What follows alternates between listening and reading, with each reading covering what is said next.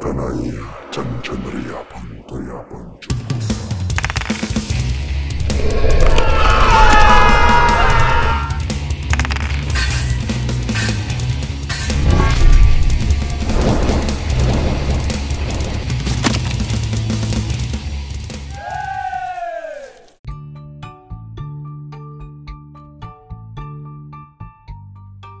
And it's episode 30 of Playing It Wrong, and this time I'm doing it on my phone because I want to try all the bells and whistles on the phone.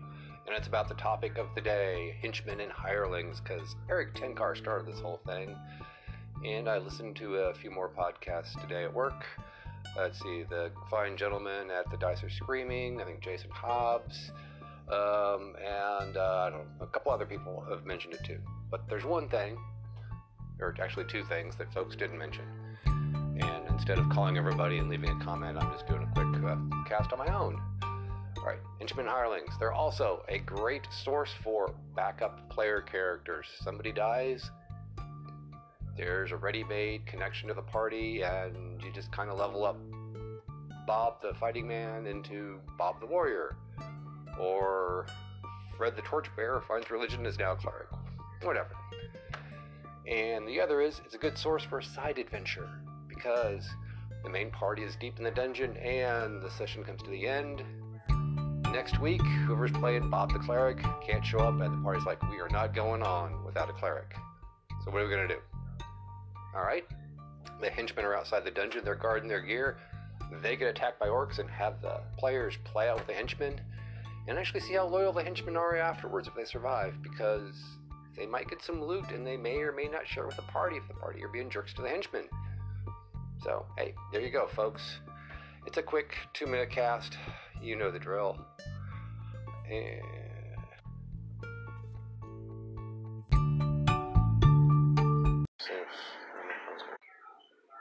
And I have a call in from Rocks Falls, Everybody Dies, about yesterday's episode and house rules.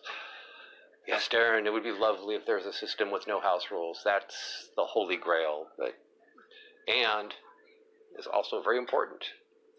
Communication between well everybody at the table. So uh, here's Darren's message. Oh yeah, and if you couldn't tell in the last segment, on the Anchor app now you can like add background music, and I just thought the perfect engineering one would be we collect shiny things. So here is Darren. Hopefully, if I'm doing this right on my phone. Hi there, Arfed. Um, just calling in about your house rules episode. Um, I'm a big fan of game systems where you don't really need to tweak the rules, but it, it happens in nearly every system. Um, I'm not against house rules in any way, and I, I love to see how different uh, DMs tweak the game or the system. Um, can get a little bit confusing when you're playing something like 5e and each GM's got a slightly different way of playing inspiration or initiative and something. Uh, what do we do in, in your sessions again? Um, so that can get a little bit uh, annoying or frustrating. But um, generally, house rules are fine. Um, I think everyone uses them. But yeah, to find a system where it works without them and the, the person who's designed the game has obviously come up with a theory, so that's the ideal situation. Thanks. And thank you for calling in, Darren. Well, yeah, like I said, it's a short episode. There's Tavern Chat tonight that I'm going to try to do, and uh, God damn it, Zach's on YouTube. So, uh, you know the drill, folks. Have fun.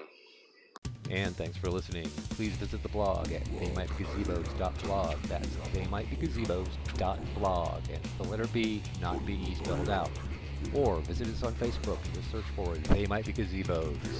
Ask us questions and you might get an answer. If not, we'll just make up the questions and the answers. Remember, roll dice, kill monsters, take their stuff, and have fun. Intro music is Metal Mania by Kevin MacLeod, licensed under a Creative Commons 3.0 Attribution License. Please visit his website at incompetech.com. That's incompetech.com. Really, visit it. There's also downloadable graph paper and hex paper. Additional sound effects from freesound.org, used under Creative Commons 01.0 Universal License.